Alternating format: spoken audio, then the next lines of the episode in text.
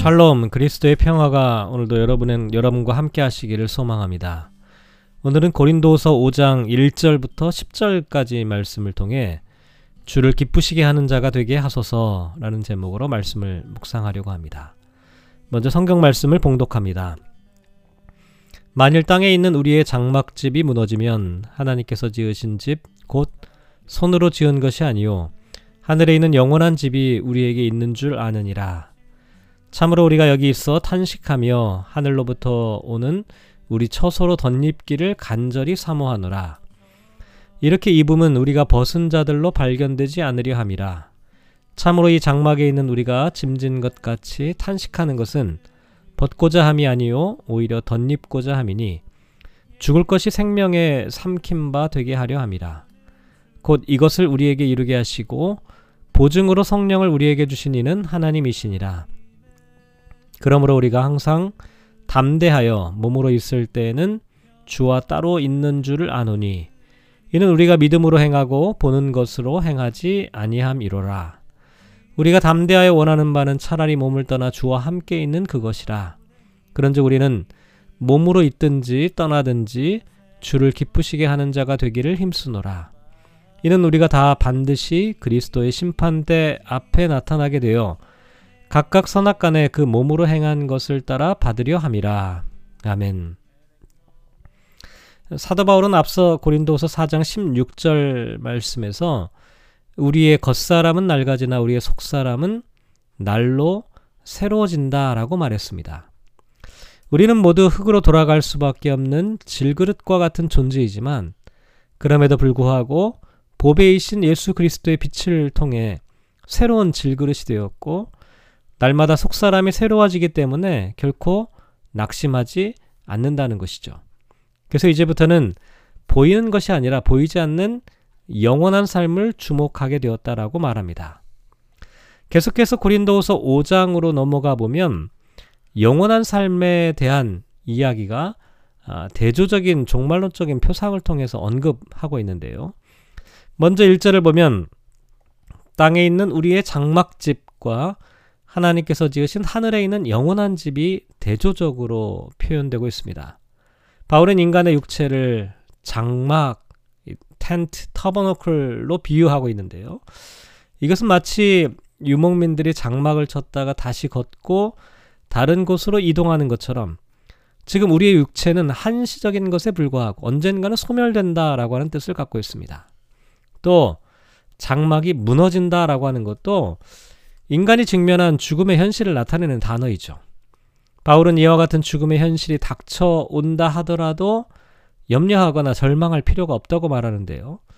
왜냐하면 인간의 손으로 지은 것이 아닌 하나님께서 지으신 하늘에 있는 영원한 집이 있기 때문입니다. 다시 말해서 죽음은 끝이 아니라 새로운 창조, 새로운 하나님의 형상으로 변화되는 순간이라는 것이죠. 그런데 이 절을 보면 우리가 여기 있어 탄식하며 하늘로부터 우리 처소로 덧입기를 간절히 사모한다라고 말하는데요. 여기 나와 있는 탄식은 우리가 일반적으로 생각하는 탄식과 조금 다릅니다. 어, 보통의 탄식은 인간의 실존적 유한성으로 인해 나오는 고통스러운 탄식인데요. 여기는 그런 부정적인 의미의 탄식이 아니라 긍정적인 의미에서 고뇌하는 것이라고 생각해 볼 수가 있습니다. 다시 말해서 썩어질 육체를 버리고 영원히 썩지 않는 영광스러운 부활의 몸을 덧입게 될 것을 간절히 소망하며 고뇌하는 것을 나타내죠. 그런데 여기서 독특한 표현은 이 덧입는다라고 하는 표현이고 또 사절에도 보면 벗고자 함이 아니오 오히려 덧입고자 함이다 이렇게 말하고 있는데요.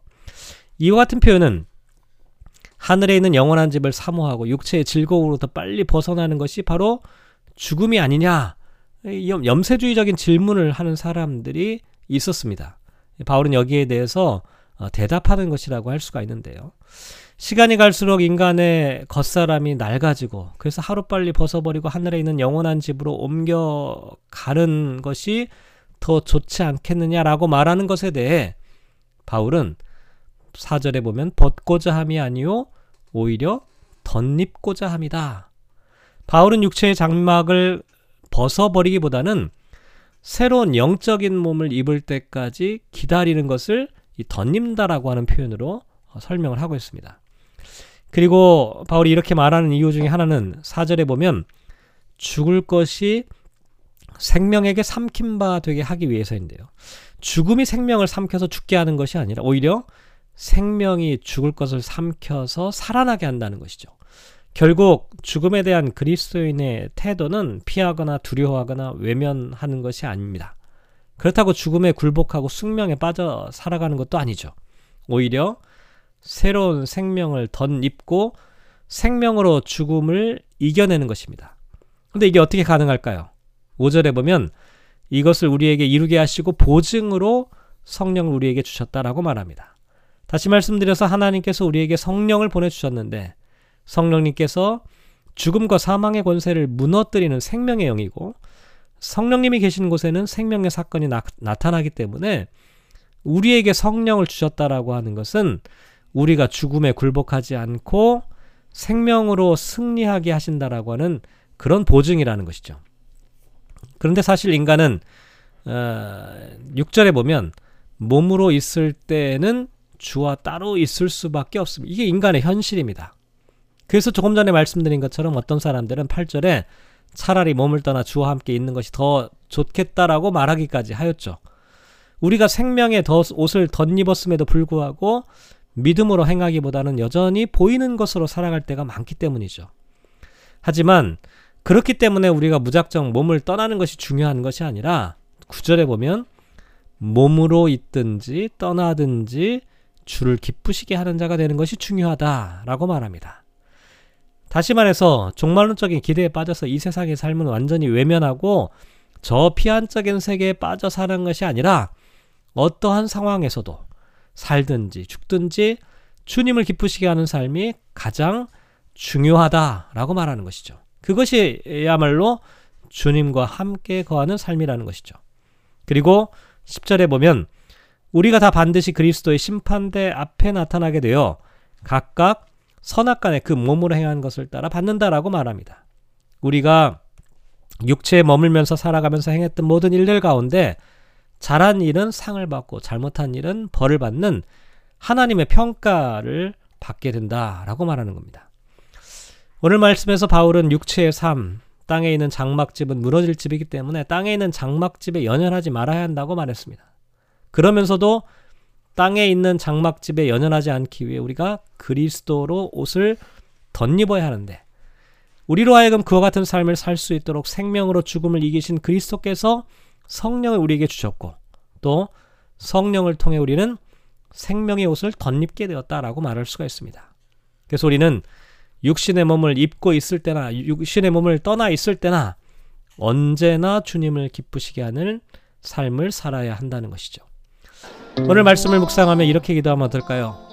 하늘로부터 오는 영원한 집을 덧입기를 간절히 사모하게 하소서. 천국의 소망을 잃어버리고 벌거벗은 자로 살아가지 않게 하소서. 믿음으로 행하고 보는 것으로 행하지 않게 하소서. 언제든지 주를 기쁘시게 하는 자가 되게 하소서. 오늘 하루를 살아갑니다. 오늘 저와 여러분의 삶을 통해 하늘의 영원한 것들을 덧입고 사는 하나님의 은총을 덧입고 살아가는 그리하여 언제든지 주님을 기쁘시게 하는 자가 되시기를 주님의 이름으로 축복합니다.